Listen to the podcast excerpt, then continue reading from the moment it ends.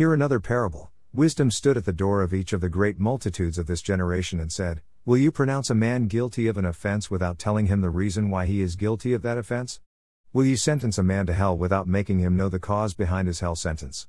One of the core assignments of the overcomer is this to make all the hell candidates, beginning with the stupendously rich men of God of this generation, to know the reasons for their condemnation.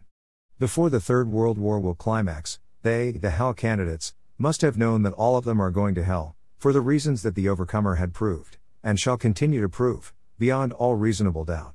Now hear this. There was a certain rich man of God who was so proud because of his great riches. Anywhere this man goes to minister the word of God, he will begin and end his messages with, I am so proud to be a rich man of God. Any man who says he is working for God, yet he is poor, is accursed. And on the day of God, this man had an encounter with Jesus Christ, whom he had been mocking. Note this anybody who mocks a man who became poor for the sake of the kingdom of God, had directly mocked Jesus Christ, the owner of the kingdom of heaven. What did the Lord say to this man on the day of reckoning?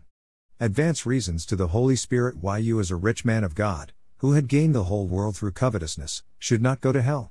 You must reference these Bible verses in your reply to my query Take heed and beware of covetousness, for one's life does not consist in the abundance of the things he possesses. Luke 12:15. Woe to you who are rich, for you have received your consolation. Luke 6:24. Assuredly, I say to you that it is hard for a rich man to enter the kingdom of heaven.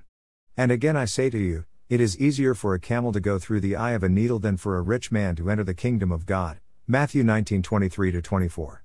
For what profit is it to a man if he gains the whole world and loses his own soul? Or what will a man give in exchange for his soul? Matthew 16:26. Titus Aramagon Oedito.